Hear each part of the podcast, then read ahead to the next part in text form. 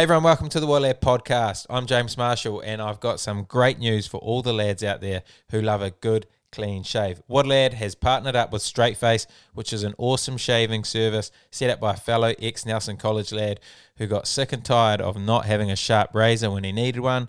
So he's done something about it and he's set up Straight Face, who deliver an awesome 5-blade razor to your door on your schedule for the price of a 3-blade at your supermarket. So head over to straightface.co.nz and use the offer code LADS to get 50% off your first order. That's straightface.co.nz.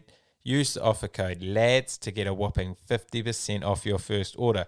Or head over to woodlad.com and all the information is on that website as well, including the Pure Sport CBD code. But anyway, let's roll the intro. What a lad, what a lad, what a lad, what an absolute lad. What a lad, what a lad, what a lad, what an absolute lad. What an absolute lad. And truer words haven't been spoken about today's guest. He's done it all too. He's won the ITM Cup with Taranaki. He's won the Super Rugby with the Hurricanes. He's won the Pro 14 and the Champions Cup with Leinster. And he's also worn the black jersey with the New Zealand Maoris. And now he's on the biggest stage playing for his beloved island. It is the legendary Jamison Gibson Park. Welcome, Jamo. Thanks, Jamo. Thanks for having me, mate. Pleasure to be here. Mate, it's an absolute honour having you on the show. I know we tried to get you on couple of weeks ago, but you're a little bit under the pump with the Six Nations. Talk to me about the Six Nations. How was that? Yeah, it was good, man. I really enjoyed it, eh? My first kind of proper campaign. We ended up finishing up third, which was a bit of a bummer. We would have obviously liked to go a few better, but no, it was cool. I think probably lacking a little bit because of the no crowds thing. Yeah. You know, Six Nations is kind of synonymous with big, loud crowds, so that was a bit of a shame to not have any of the fans there, but aside from that, yeah, really good. I enjoyed it, eh?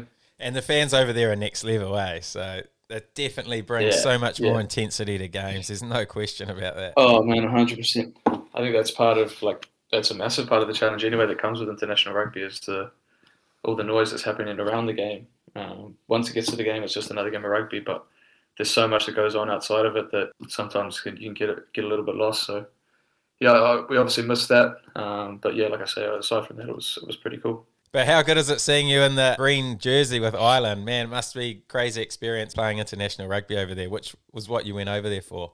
Yeah, to be honest, first moving here, I probably didn't ever think that I was going to play.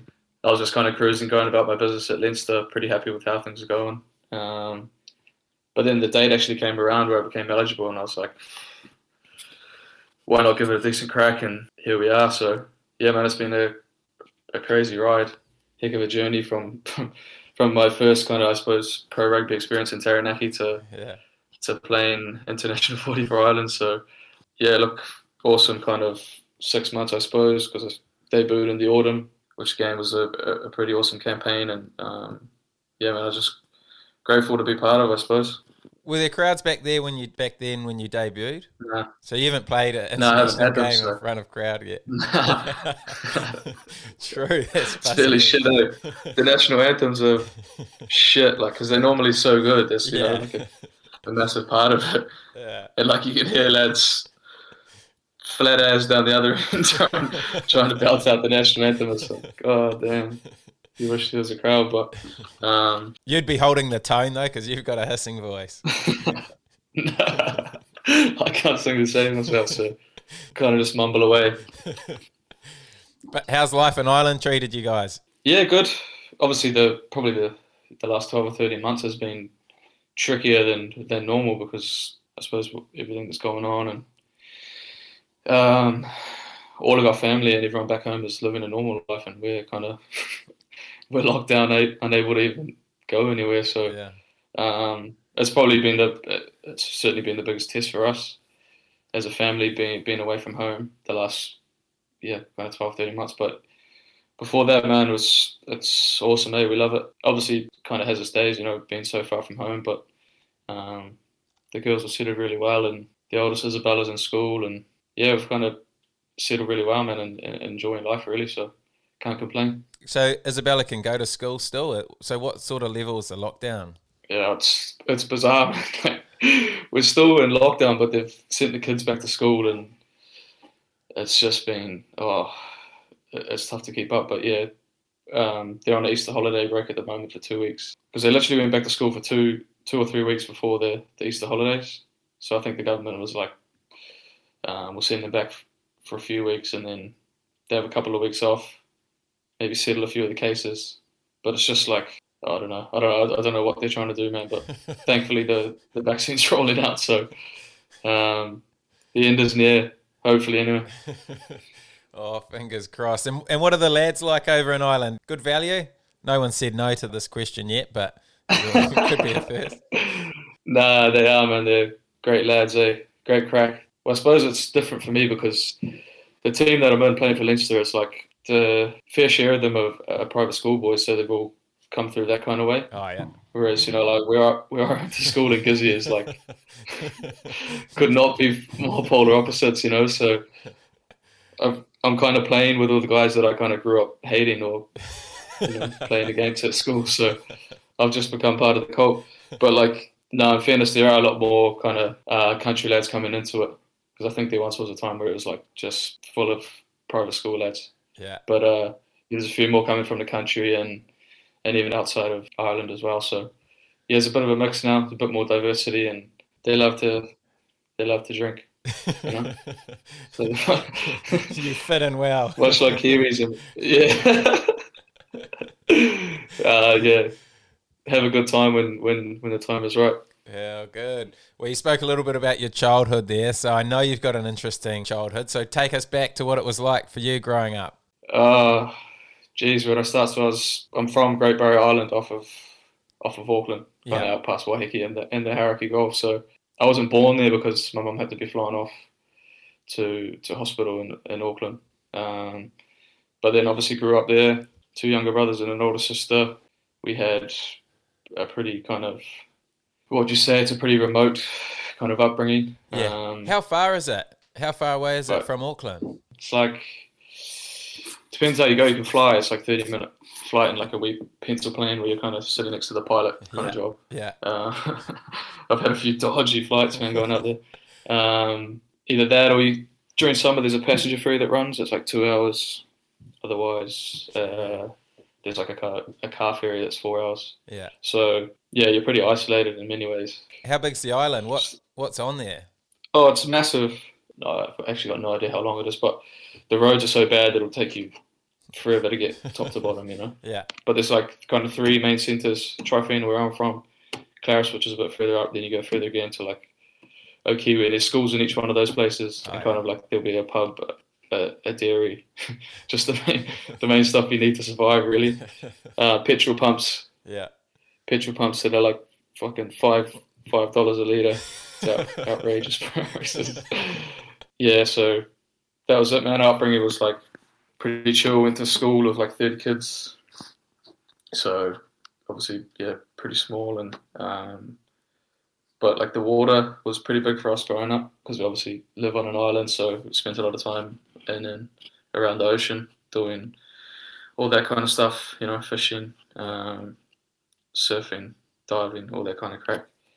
And then, yeah, my sister came of age to go to high school, and the majority of kids would go off to boarding school in Auckland, but our folks wanted to keep us together for whatever reason. So we all shifted off together down to Gisborne, where we had some family ties. Yeah, so ended up down there when I was probably 10, I think. True. When did sports start for you? What sort of sports were you into as a young fella? Could you play much over at Great Barrier? No, there wasn't a lot going on. We had like Little League every Saturday, but it was just literally go down and throw the ball around. Yeah. Yeah, it's like probably 50-50 boys and girls just running around having a bit of fun. So it was anything serious. You would have been running amok. Dominating against the birds. Like, no. Yeah, so that was pretty much it. Like when I got to Gizzy, I had no idea what was going on in terms of the rugby. Like I signed up for rugby, but I had like no idea around positions, all this kind of stuff. I remember rolling up to the first training session, and I was just like, they're like, what position do you play? And I was like, oh, 2nd 5, because that was the only one that I knew. Man, I was honestly like, I would have been like 30 kilos and like knee high to a grasshopper. But second five was only position I knew. How did you go there? I ended up playing 10 at intermediate, but yeah, it was mad. Like, I would have watched a lot of rugby probably growing up, but my old man's like massive league background from South Auckland. Him, his dad, even my mum's dad, they played in Otahuhu like way back in the day. So rugby league was probably more of a thing in my household. Sure. So like sitting down to watch the Warriors on a Sunday was the main thing. Like obviously when the All Blacks would play, we'd watch, but yeah, my old man was more into the league.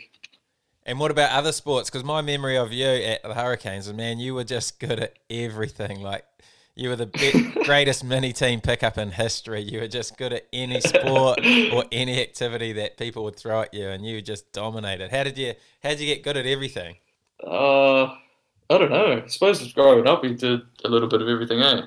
Like bikes was like our mode of transport, so we all just had bikes, and it would be like kind of see you later to mum and dad, bike to school, and you want to get home before dark, you know? It was just like we biked everywhere and all that kind of stuff. And I suppose at intermediate as well, I just tried to play everything. Like literally any sport, because you'd get a trip away at the weekends. So you'd go for like a Thursday or Friday to like the kind of, interprovincial kind of competitions. Yeah. So I was playing volleyball, and I was like tiny, but I was playing volleyball, anything really just to get a trip away. But yeah, so I suppose a little bit of that as well. When did you start focusing on rugby? Intermediate, I suppose I quite enjoyed it. Yeah. And then I got to high school, I was so small. Like I remember just got that classic yarn from so many coaches coming through through the age grades, but I was fucking tiny, man. But yeah, and then I think I even gave it up for a year when I was like 15 or 16. I was like, fuck, I'm not even gonna bother. Real. But like, yeah, surf lifesaving was massive at that stage as well, because I started that when we went to Gizzy as well. My old man, for whatever reason, was mad on getting us into surf lifesaving. Yeah. I don't know where he'd seen it, probably on the TV or something. The Nutri-Grain. What was it? The Nutri-Grain. Yeah. Iron Man series. Yeah, that was probably it, man, honestly. Because like looking back, I was like, I remember the first day he even took us. He took us out to like, you know, nippers they do on a Sunday, and it's kind of like anyone can come along, and they do all the beach flags, all that kind of crack. And we were up on the hill, and I was like, me and my little brother, I was there in like a rash shirt and shorts, and all the kids were like down there in their budgies, like their speedos, you know, like looking the part, these mad tans. And we were up in the car park, and my old man was like, hurry up, get down there. And I was like, I'm not going. So we didn't end up going, man. And we ended up like, I probably delayed it for another year after that. But yeah, it was mad. But and then it ended up becoming pretty big. Like I've met like a few of my best mates and stuff have been through surf lifesaving. So that was kind of going on as well. But my last year of school, I suppose, I made the first 15 and went okay. But I still didn't think I was going to play professionally. Like I didn't really have my mind set on it. I was going to go off and do some study. Like one of my good mates went down to Dunners to do the PE degree in Dunedin. So I nearly went and did that. I nearly done a lot of shit. I got a scholarship to go to Waikato, but what ended up happening was Mike Collins, from the Naki, what a legend. He got onto Kenzie, they had a bit of a relationship. Was my first 15 coach, and he came all the way over to Kenzie to see me because I like I said at this stage I still didn't know what I was going to do, but he made the trip over. It's like a 7-hour trip or whatever. Yeah, and he drove over just to come and meet me. Yeah, and that was where it all started. Like he. Obviously, very grateful to Mike because otherwise, I don't know what I would have been doing.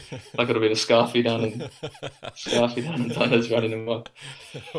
But yeah. So, how did you go from surf lifesaving to the Gisborne First 15? Because they're known as one of the better schools in New Zealand. So, how did you go from there to there? No, I was always doing both. Like growing up, because obviously surf lifesaving is in the summer. Oh yeah.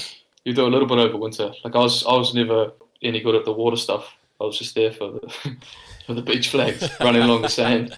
Like I could swim, I could save someone if they maybe needed to be saved, but yeah. I wouldn't be winning any races or anything like that. But yeah, so we did I suppose it was all kind of beach sprinting and all that kind of crack. But yeah, like I say, I was doing both all along, and yeah, just tipping away at the rugby, and then trialled for the first 15, got in, went okay, made Hurricane schools I think as well. But yeah, still, like I say, I was still kind of hummed and hard if it was what I wanted to do. But yeah, look at you now. On the track now, and here we are.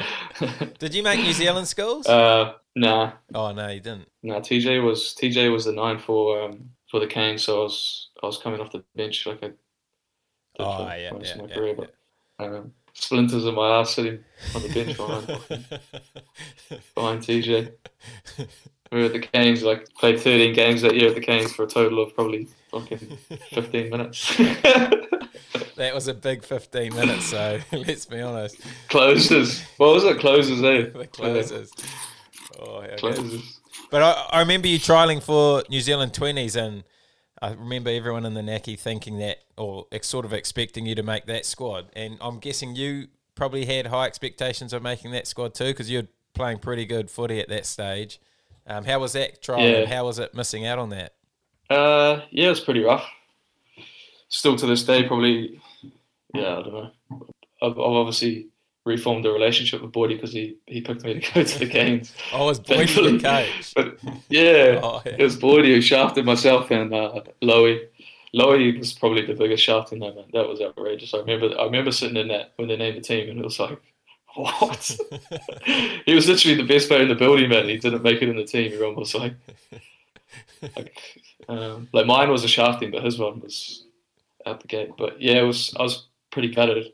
And I remember the lad they picked, he only came to the last camp. Oh, yeah. He only came to the last camp, and they ended up picking him, and I was like, you can't be for real. But yeah, I was obviously pretty disappointed, but I think probably at the same time it spurs you on a little bit. Yeah. I remember sitting in the car, I was driving back to Gisborne, fuck, this sucks, man. But they ended up going to South Africa and losing anyway, so I was like, couple of lucky stars it wasn't there. When you were watching, were you hoping they'd lose, or were you actually wanting them to win? Yeah. Come on, Ireland. It sounds like a dick move, but I don't know. It was just, yeah, one of those things that you kind of look back on and you can laugh about pretty well now. But at the time, it was just I was fully gutted. I thought it was going to in my career, but then ended up going back to the Naki that year and going pretty well in the ITM Cup. So, and then ended up going to the Blues is pretty much straight away. So, yeah, kind of worked out in the end, I suppose. Yeah. So, how was your first year at the Naki? What year was that? 2012. But I got there in start of 2011. Oh yeah. So I was just working and doing the academy stuff. I was on the massive academy contract. Remember those ones? Yeah, 1,000. $2,000 or something. Yeah.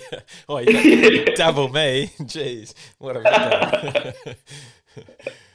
No, but I remember Mike being he just gave me the contract. He was like, "Do you want anyone to look at?" I didn't have an agent or anything at that stage. Yeah. I was like, "Ah, no, don't worry about it. Just sign it and give it back to him." But I remember that year.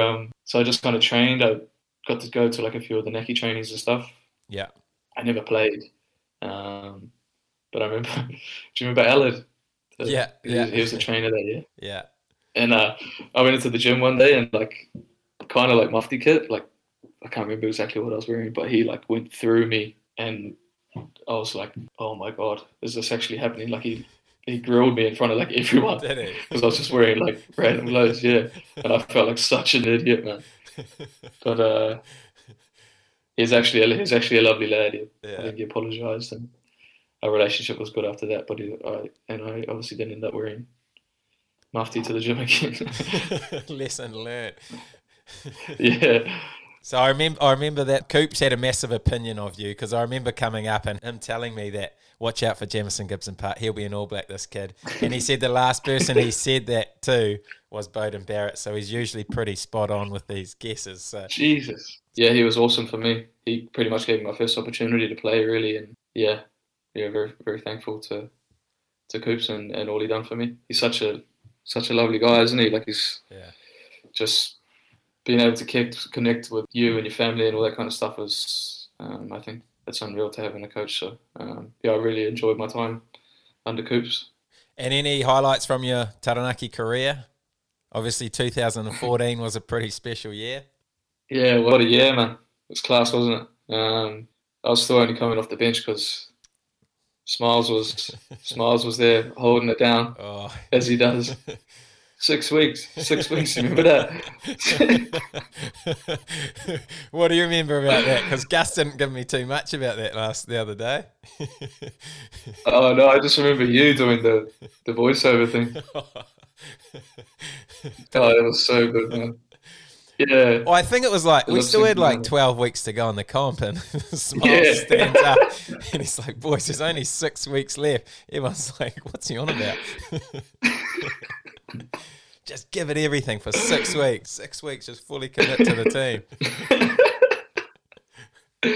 He was such a legend, though, eh? Nah, he is a good man, eh? Like, I always remember him, he said to me, like, he was like probably the first one who said, oh, just make sure you enjoy the journey, because before you know it, you'll be sitting in the changing room and you'll be 34 like me. And man, he's honestly not wrong, eh? Like, it goes so quick. But so we were 2014, eh? Yeah.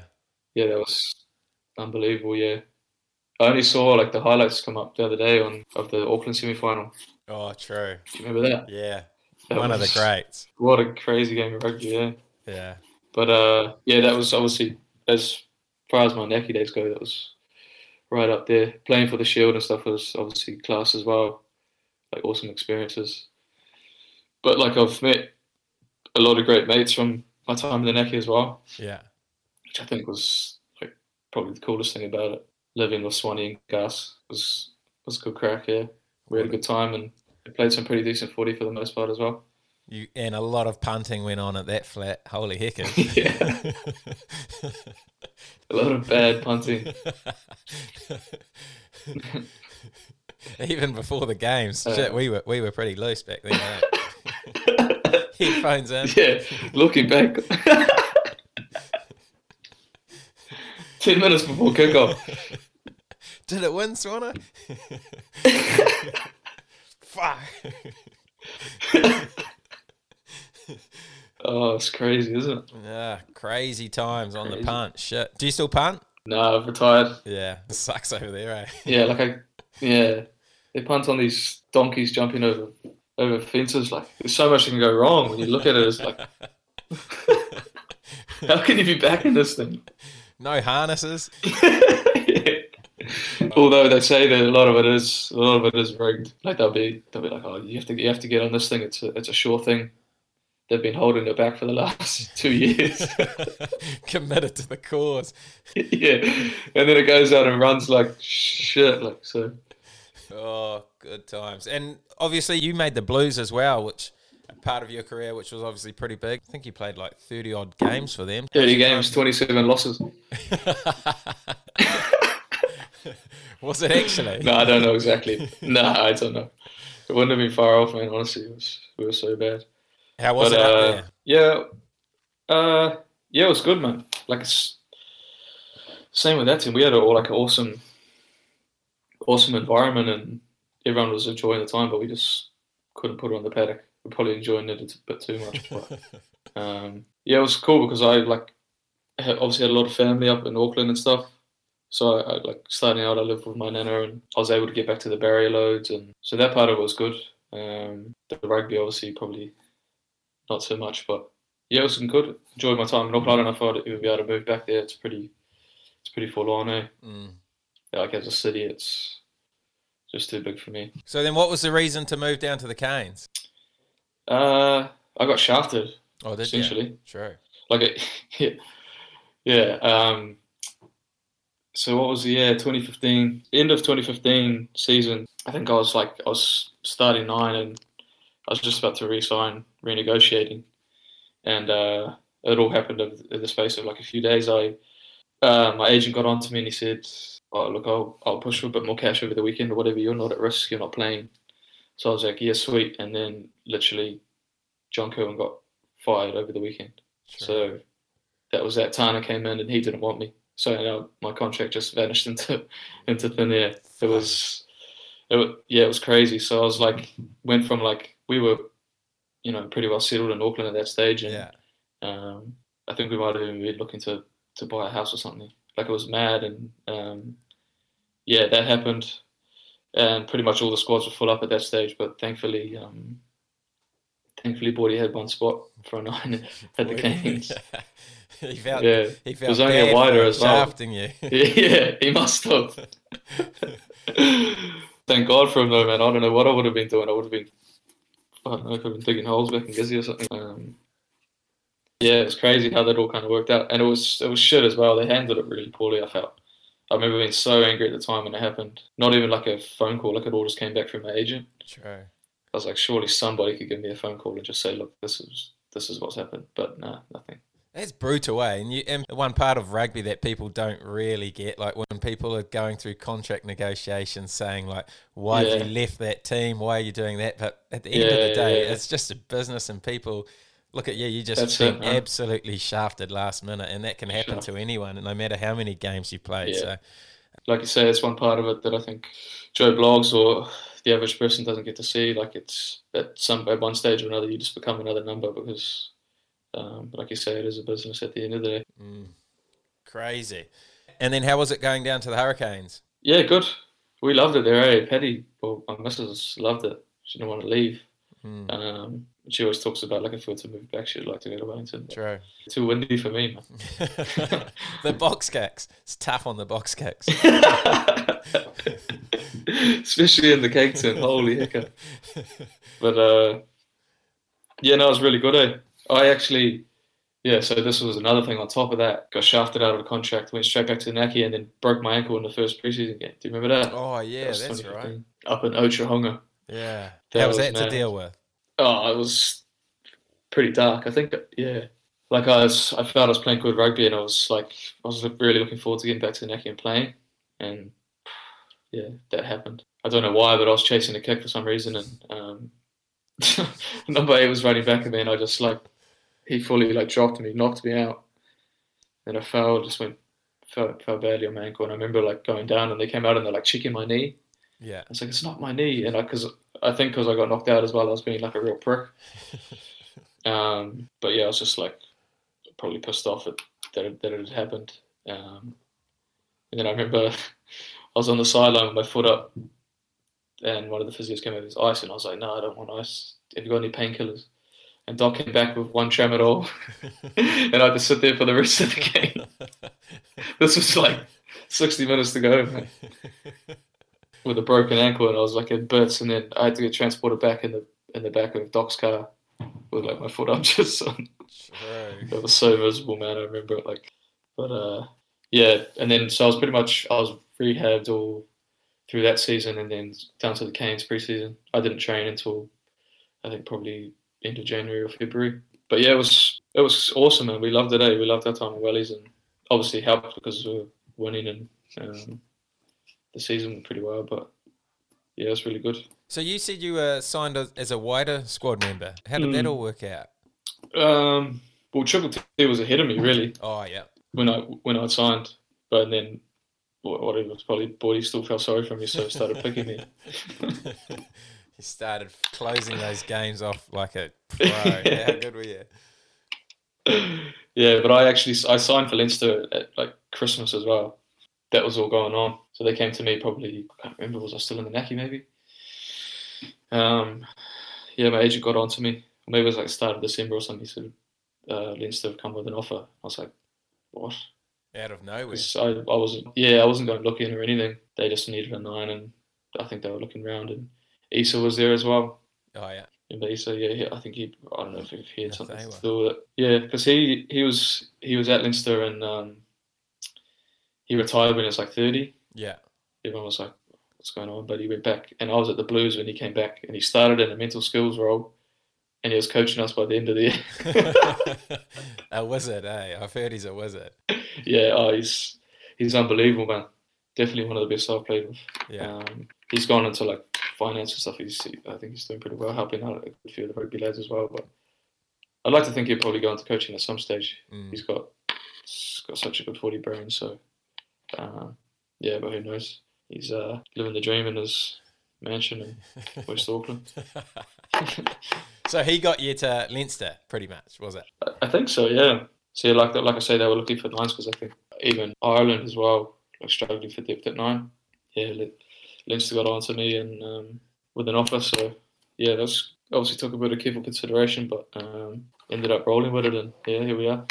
Yeah. So what would you have to weigh up? That sounds like a probably easy decision after you've just been shafted by the Blues, sort of having this uncertainty around contracts and stuff. So it was probably, was it sort of an easy decision in the end, or were you still sort of hoping to push on for that All Black dream? That probably, yeah, played into it massively, I'd say. Like you say, like it was just uncertainty over what was really happening, and I was kind of playing second fiddle to TJ at the Canes, and they were keen to re-sign me again, but I was just like, you know, how long can you keep doing this? And always wanted to travel and probably get over this side of the world anyway. So ended up probably, yeah, like you say, being a relatively easy decision in the end. Mm. Like it was obviously hard leaving home and all that kind of stuff, but I felt like that probably doesn't really hit you until you actually leave. Yeah, like you know, like when you're leaving, it's like, holy hell, this is actually happening. But yeah, no, it's been awesome, man, and we certainly no regrets. Mm. And you obviously left in New Zealand on absolute fire, coming off the bench and closing out one of the great finals, Hurricanes' first ever Super title. Talk to me about that game and that season, I guess. Winning turnover, do you remember that? Yeah, I think I was slapping you on the back like, yes, boy. Yeah. Like it was the winning turnover. Oh. No, but I tapped the ball and like kicked it into the stands. Yeah. But like by that stage, all the cameras had like gone to the boys, like they didn't even see me. They were like focusing on like Vic and yourself and Boydie and all that. So I thought I was going to be like the hero, tapping it, putting it into the stands, but the cameras had already gone off.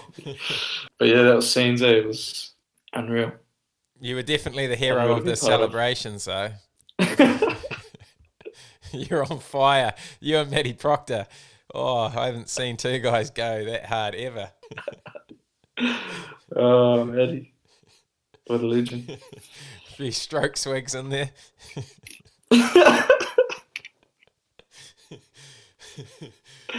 Oh, what a time. What a time that was. But you and him got behind the bar at Green Man, eh? That was just serving up all the boys anything they wanted. It was so good. It was kind of anything goes at that stage, wasn't it? Yeah. But yeah, no, that was good crack, good week. And then the thing was, we were like booked to fly, I think maybe on the Friday. Oh, true. So literally after the final, yeah, we were booked to leave New Zealand on like the Friday night maybe. Yeah. I had to like sort all my stuff out, and like prize giving was on like Wednesday. So it must have been Sunday. Friday would have been too tight.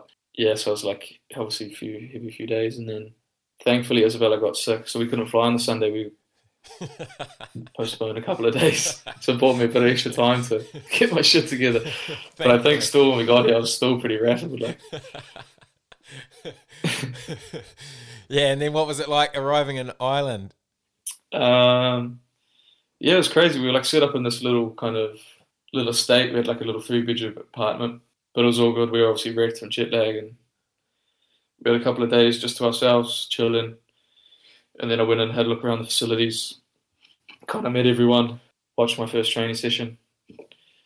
And I was like, because obviously in pre-season, all the Irish lads weren't there because I think they might have been away on a summer tour or whatever. Yeah. So none of the Irish lads were there. This was before Stu Lancaster got there. And I watched this training session. I was like, Jesus. What have I got myself into? I must have just caught the boys on a bad day, but I was like, Jesus Christ. But yeah, no, aside from that, it was good, man. Obviously, it took a while to learn, and we found a place that we actually lived in for the next 3 years. And but yeah, no, it was good. Obviously, awesome setup in Leinster. We were pretty well looked after, and certainly no complaints on that front. Mm. Did you know much about them before you went over there? Did you know the powerhouse they were? A little bit. I think I remember seeing clips of maybe Easter, because they won 09, 11, 12 on Europe. That was like pretty big. And I think I might remember seeing Easter on the news. But that was more or less all the only kind of knowledge I had of them, really. Like Munster's probably a bigger name in New Zealand, isn't it, really, when you're Munster kind of, yeah, for whatever reason, was one of the European clubs that I didn't know about. But yeah, like obviously once I found out that they came with an offer, I was trying to jump into the website and find out what was going on. But yeah. True. And obviously you've had some massive successes over there. You've won all sorts of silverware. Anything that stands out for you? Yeah, so 2018, well, the 2017-2018 season, that was my second year. Definitely stands out because that was the year we done the double. We won Pro 14 and Europe as well. But the year before, my first year, we bailed out in both semi-finals. Oh, yeah. So we went to down to Clermont, which is probably the best like rugby occasion I've ever been a part of.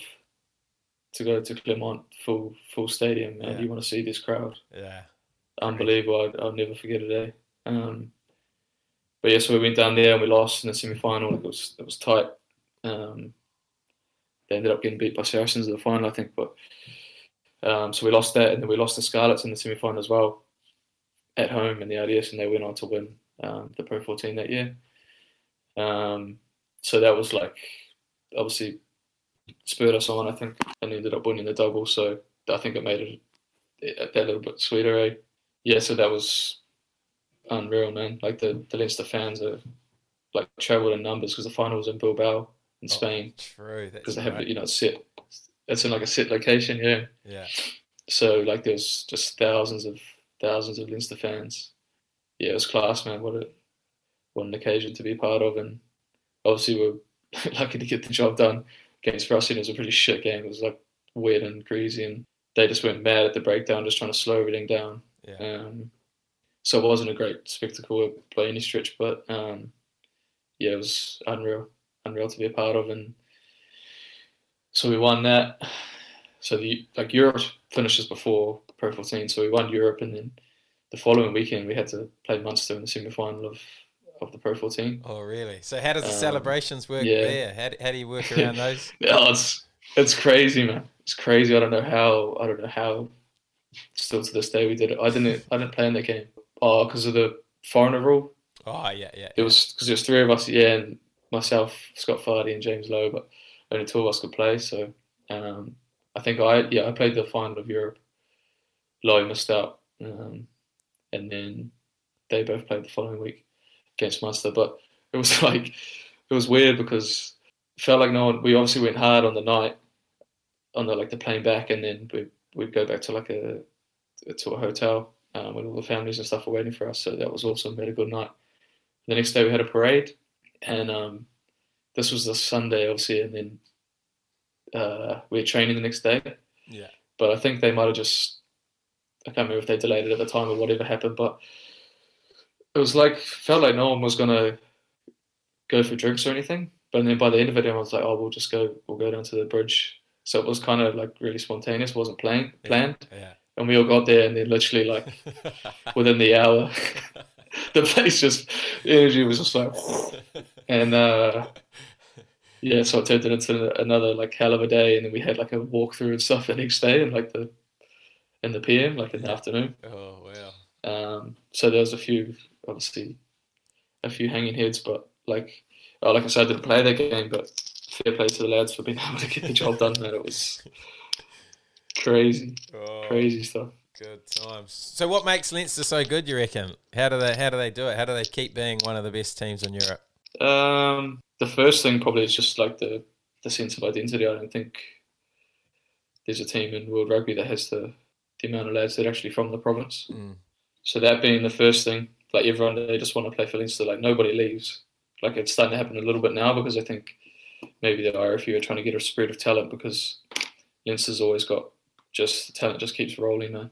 So that's one thing. They don't want to leave. They just want to stay. They bide their time massively. Yeah. To play for the first team. In New Zealand, it's literally you go where you're given an opportunity. Doesn't matter if you're 18 or whatever. If someone gives you a chance to play, you're probably gone. Yeah. But that just doesn't happen here. Well, like I said, it's starting to happen probably a little bit more, but that's definitely one thing. And like the whole organisation is just so well run, and there's some pretty smart heads and they're doing the business with regards to developing the younger talent and all that kind of stuff. It is like, it's pretty awesome to see. It's a well-oiled machine. Like you see, think about like the Blues and the struggles they've had. Yeah. Like there's no doubt they produce the same amount of talent, if not more, but they're, for whatever reason, not able to nurture it and turn it into a sustainable kind of winning culture, I suppose. So it is pretty impressive to see, like the fact that we're always there, thereabouts. We've won the last four leagues. We lost the final of Europe in the 18-19. They lost to Saracens, like they're our bogey team. We lost to them that final, and then they beat us in the quarterfinal last year. Yeah. But Saracens, another team that are just so good, man. They're good, eh? That's probably it. I think that sets Leinster apart, and you'd have to say Stu Lancaster as well has been a pretty big part of it over the last 4-5 years. He came and got here the same time as me, actually. He's the man. Great coach, and he's got the team firing. What's his strengths? Is he good technically, tactically, or whole package? Bigger picture probably is his thing. Oh, yeah. He's real big on that. So he's an incredibly hard worker. Like he doesn't miss a game of rugby. He's one of those kind of lads. Oh, true. He's read every book under the sun. Yeah. He's like real tuned into what's going on and like the franchises that are doing really well, I suppose. Like he's mad into the Patriots, obviously, with how successful they've been. But he's all about like just building the culture, I suppose, and winning sustainably, not just kind of one-offs. He's big on building that kind of longevity, I suppose, and always being at or near the top. How good. And the other thing that happened to you over in Leinster was your denial into South Africa. I want to hear the hear the story behind that. What happened there? How did you hear about that? You have your sources, I suppose. I think I was over there at the time, and we'd already spoken about it. Yeah, but tell me about that one. Oh man, what a rigmarole that was. So we got into South Africa, landed in Joburg, and. Because, we never needed a visa, like all our Super Rugby trips and stuff. Yeah. But for whatever reason, I can't remember what happened, but I think New Zealand said to South Africa, you need visas to come here. So South Africa was like, fuck you, you need visas to come in here as well. Yeah. But we didn't know about it. Yeah. Probably not my job to know about it. Like someone should have known about it. But we didn't anyway. And myself and Issa, I remember he got stopped. He was in the line ahead of me and he got kind of pushed to the side. And then I got there as well, showed my passport. They're like, visa? And I was like, what? Because all the Irish lads were just flying through, just flicking their passports and going on through. I was like, surely not. And then we got like kind of cast off to like one of those little dodgy offices that like you see on like border control or whatever. And then one of the managers stayed back with us. And like still at this stage, I was like, oh, surely they're going to let us in. She's like, surely they're not going to send us back. But we sat there for what felt like hours. All the lads had already left, and it just ended up being like they're like, no, there's literally nothing we can do. Like we got onto lawyers and everything, right. And we actually ended up getting to the gate, and like we were being forced to leave the country. Like that was what it. And our manager was on the phone saying, "Don't get on the plane, don't get on the plane." And we were like, "What?" There's literally security guards like. You've got 10 minutes, you have to get on the plane. So myself and East is like the nicest guy ever. He's just like, what do we do? It was actually so crazy, but all you could do was laugh, like honestly, because as much as we wanted to obviously play the game, I think we were playing against the Kings. But yeah, we obviously ended up getting on the plane and flying all the way back. And like we got to France, so I think we flew Joburg to Paris, Charles de Gaulle, and we had a police escort waiting for us outside the plane. Holy. Yeah, so like three lads with like guns and shit. Waiting for us to walk off the plane. These two dodgy brown lads being escorted through the airport. But then we flew back to Dublin, and I think we got emergency visas. So we ended up going back, mate. Oh, did you? Which was probably crazy. We ended up going back, so boys beat the Kings. And then, we flew straight back to Cape Town. So we're probably in Dublin for all of, 36, 48 hours. Wow. And then flew back down. How far is that flight?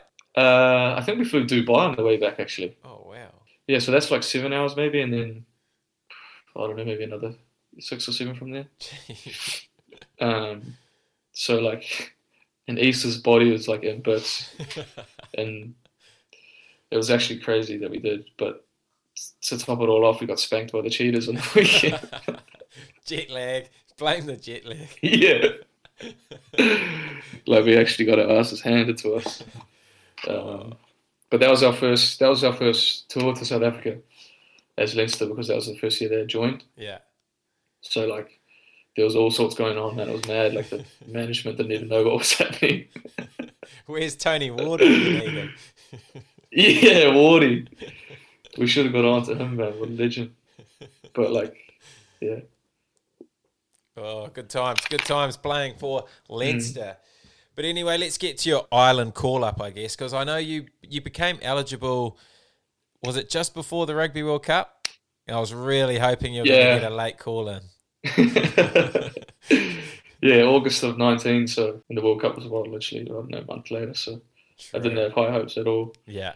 But so I was eligible in August, but it's probably full year later that I actually made a squad. I might have went to a Christmas camp in 2019 maybe, but it was literally the 1 day job.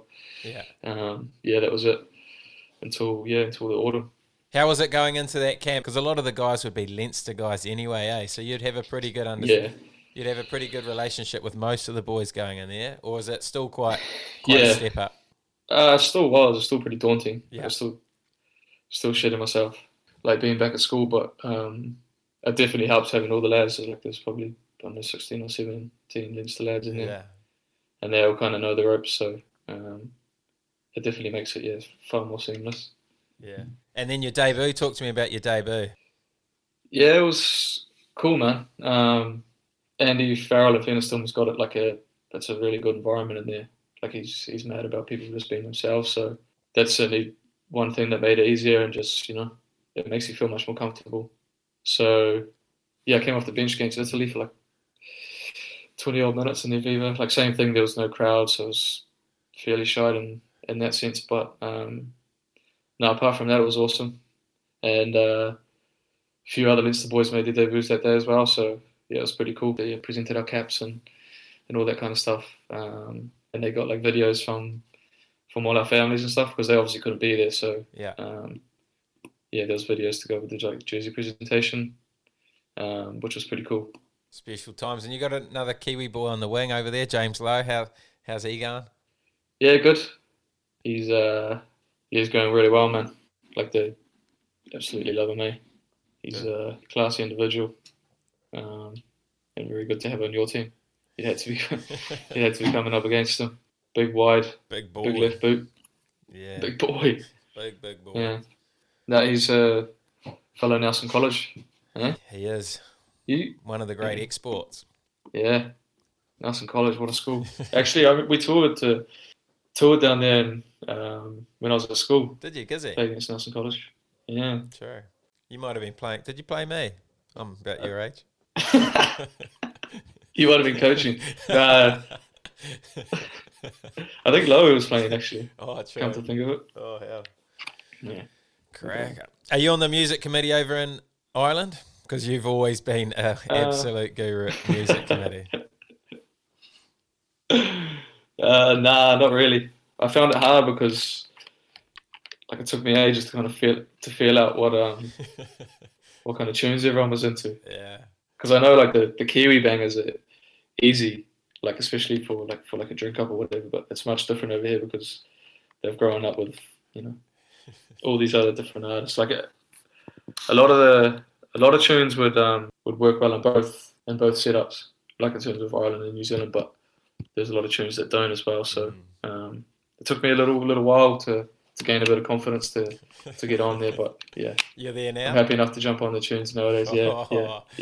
Jeez, that would be some Not full-time, like there's a good few lads that jump on and play a few tunes, but yeah. I'd be happy enough to play a few tunes. Mate, you and Brad Webber should tee up a DJ off some point. That would be so good. A set each. Oh, two of the greats. He's mad on drum and bass, isn't he?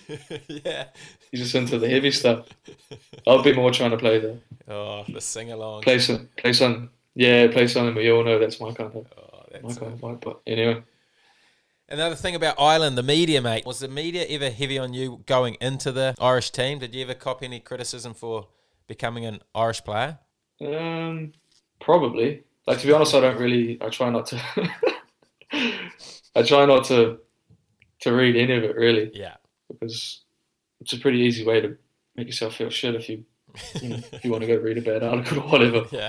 So I just try to steer clear of all of it, really. The good and the bad. Yeah. I do my best anyway. But yeah, I'd say so. Like, because it's obviously the rule has copped a lot of flack over the years, you know. Yeah. It probably makes more sense now that it's 5 years. Personally, that'll be my view on it. But like, end of the day, rules are the rules, and people can have opinions, but whether or not they matter is another thing. You know. So when you say you don't see it, you're on social media, eh? But you just don't scroll. Yeah. You don't follow the pages that have all that information. Nah, I wouldn't follow the pages that have all that kind of stuff. I always found that people would, for some reason, people would always tag me in an article or comments where I'm getting abused. Good ones or bad ones? Bad ones. So you end up seeing them just because you're tagged in them, but you haven't had that issue? Yeah, but like, even then, like, I've definitely had some. I've had a few hate mail kind of yokes over the years, you know, like in your private messages, yeah. But I think everyone gets a bit of that. Like, people give me shit about my beard and all this kind of stuff. I'm like, fuck off, man. Why are they giving you shit about the beard? Don't like it. They say some. Oh, I've had some hilarious ones, man. Like, those are obviously ones I probably do see from like social media point of view. Yeah. Whereas, like, the big media outlets, I try not to, whatever they're saying, but yeah. Like, social media, sometimes you can't get away from it. Yeah. But it's actually, I just find it hilarious. Like, if someone goes out of their way to give you shit, like, it's, I don't know. Mm. You can look at it whatever way you like, but it's more than likely that they've got issues in their life as opposed to, you know. 100%. So that's kind of the way I look at it anyway. Mm. Because some of the shit they write is just hilarious. Yeah. But this whole, I don't like, you know, so much to be said about social media as a platform for a lot of good, but at the same token, there's so much bad as well. So you just have to be, I suppose, smart around knowing your limits maybe, or knowing how much you can handle. Because I know a lot of people cop it way worse than I have, and yeah, I don't know how I'll deal with it if I was getting that real bad, but yeah.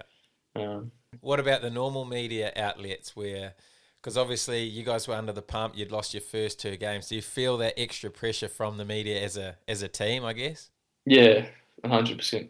They like, I think the one thing is probably the standards are pretty high. So, like think about the All Blacks as a prime example. Yeah. When they underperform, it's like, Jesus Christ, the world's ending. Mm.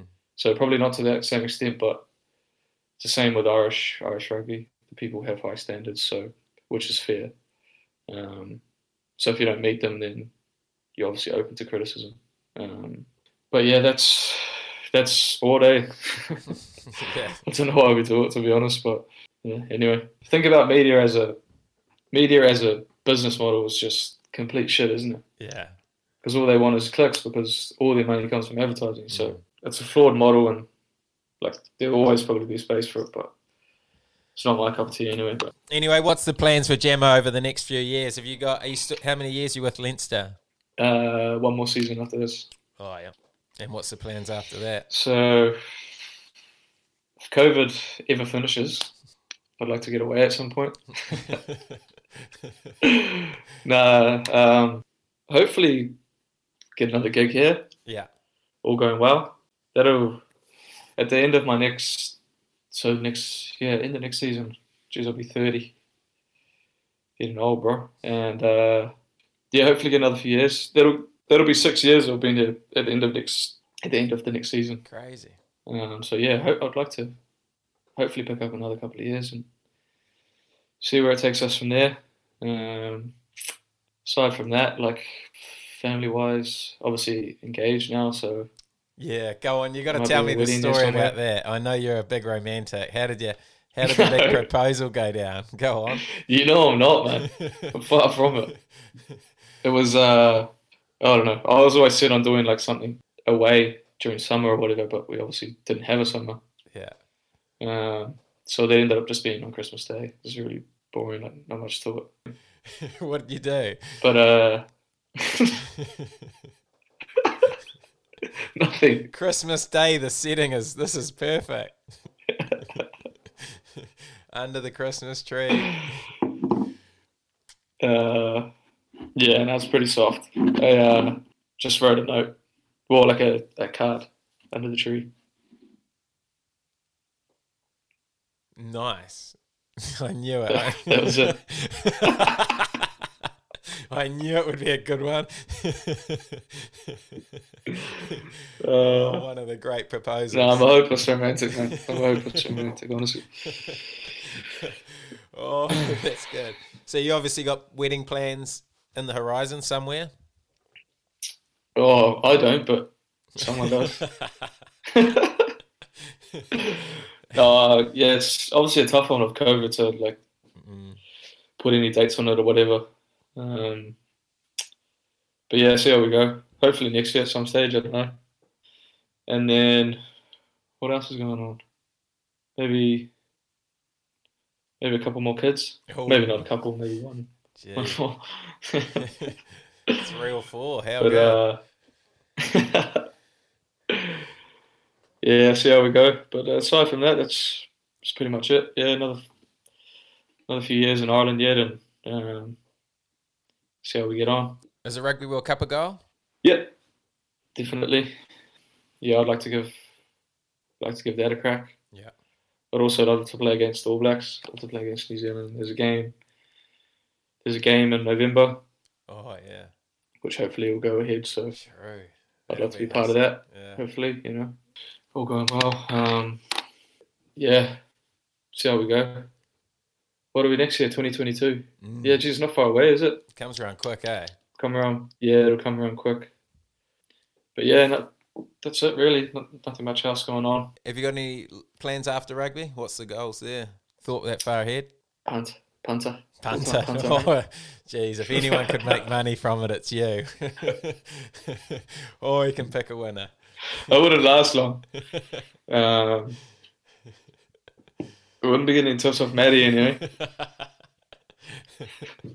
No, stay well clear of Maddie, or Wes Houston for that matter. Their basketball bully turned me broke. No, honestly, I haven't really thought about it that much. Yeah. I've got a bit of an investment going at the moment. I'm paying for all Paddy's study. That's my investment. Jeez, you won't get better return. So I hope hope to see a bit of an ROI on that investment at some stage. So you're a maybe after man. Kids, I could just be a stay. I could just be a stay-at-home dad. And, yeah, I don't know. I'd maybe like to get into something to do with the ocean anyway. Yeah. Save the waves. That'll be the dream. Seaspiracy. Seen Seaspiracy? I watched it last night. Oh, I could imagine. It's a head wrecker, isn't it? I could imagine you on that boat that's saving them. You'd be good. Yeah, we need some help. Righto. Anyway, as always, we've gone to our Instagram for some questions, and Ireland internationals. Geez, they've come up trumps here. First question, speaking of Matty Proctor, how much have you lost on the pant? Not as much as you, anyway, boy. No, I have lost a lot. I've lost a lot of money, but we won't go there. I've retired, fully retired since I got here. So I've only had a few dabbles in kind of Cheltenham. Yeah. But that was the only time. And only very little. So, Tiger Roll. You would even know Tiger Roll, wouldn't you? Yeah. What a nag. What a nag. Another question, actually, on horses. Who's your favourite horse of all time? You'd have a few. Oh, shit, that's a good question. Probably Winx is the first one that comes to mind. Oh, what a horse. What a horse, man. Oh, my God. What about the Kiwi ones? Kawi. Oh, good day Kawi. At Wellington Cup watching him. Oh, unbelievable. Who else is there? I was watching one of Chautauqua's runs the other day. Oh, what a... Out of nowhere.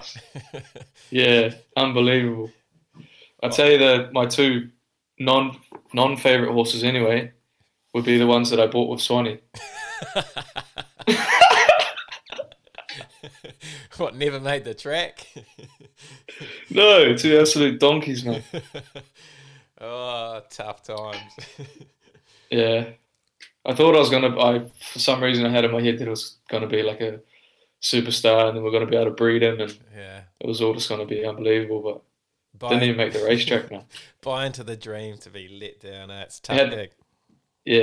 Must have had protein belly or something. That'll get them.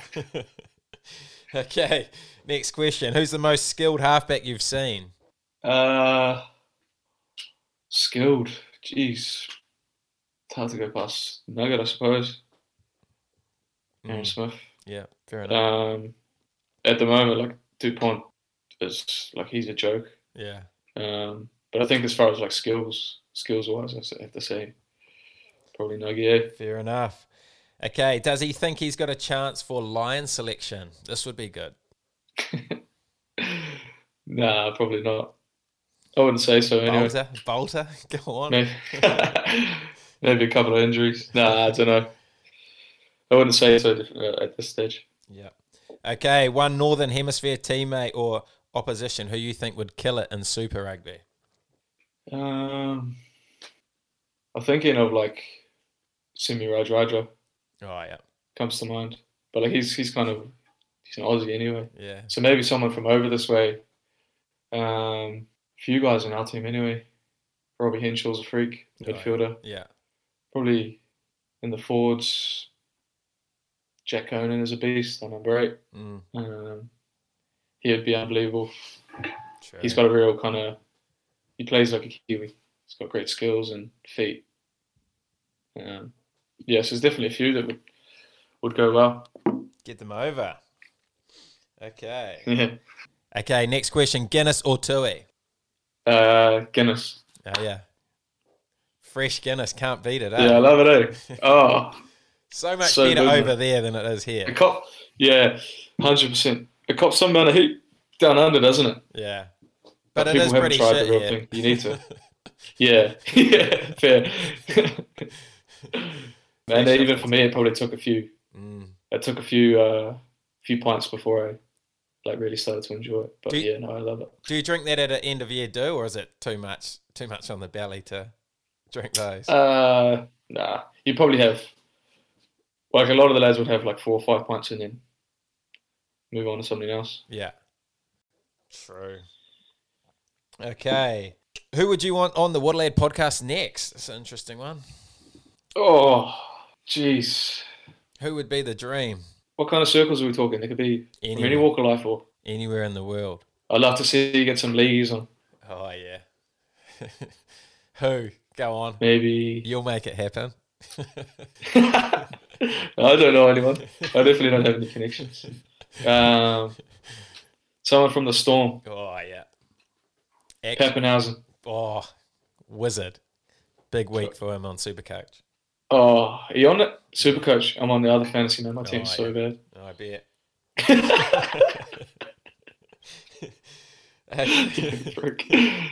Okay, last question. What's the best piece of advice you've received in your career?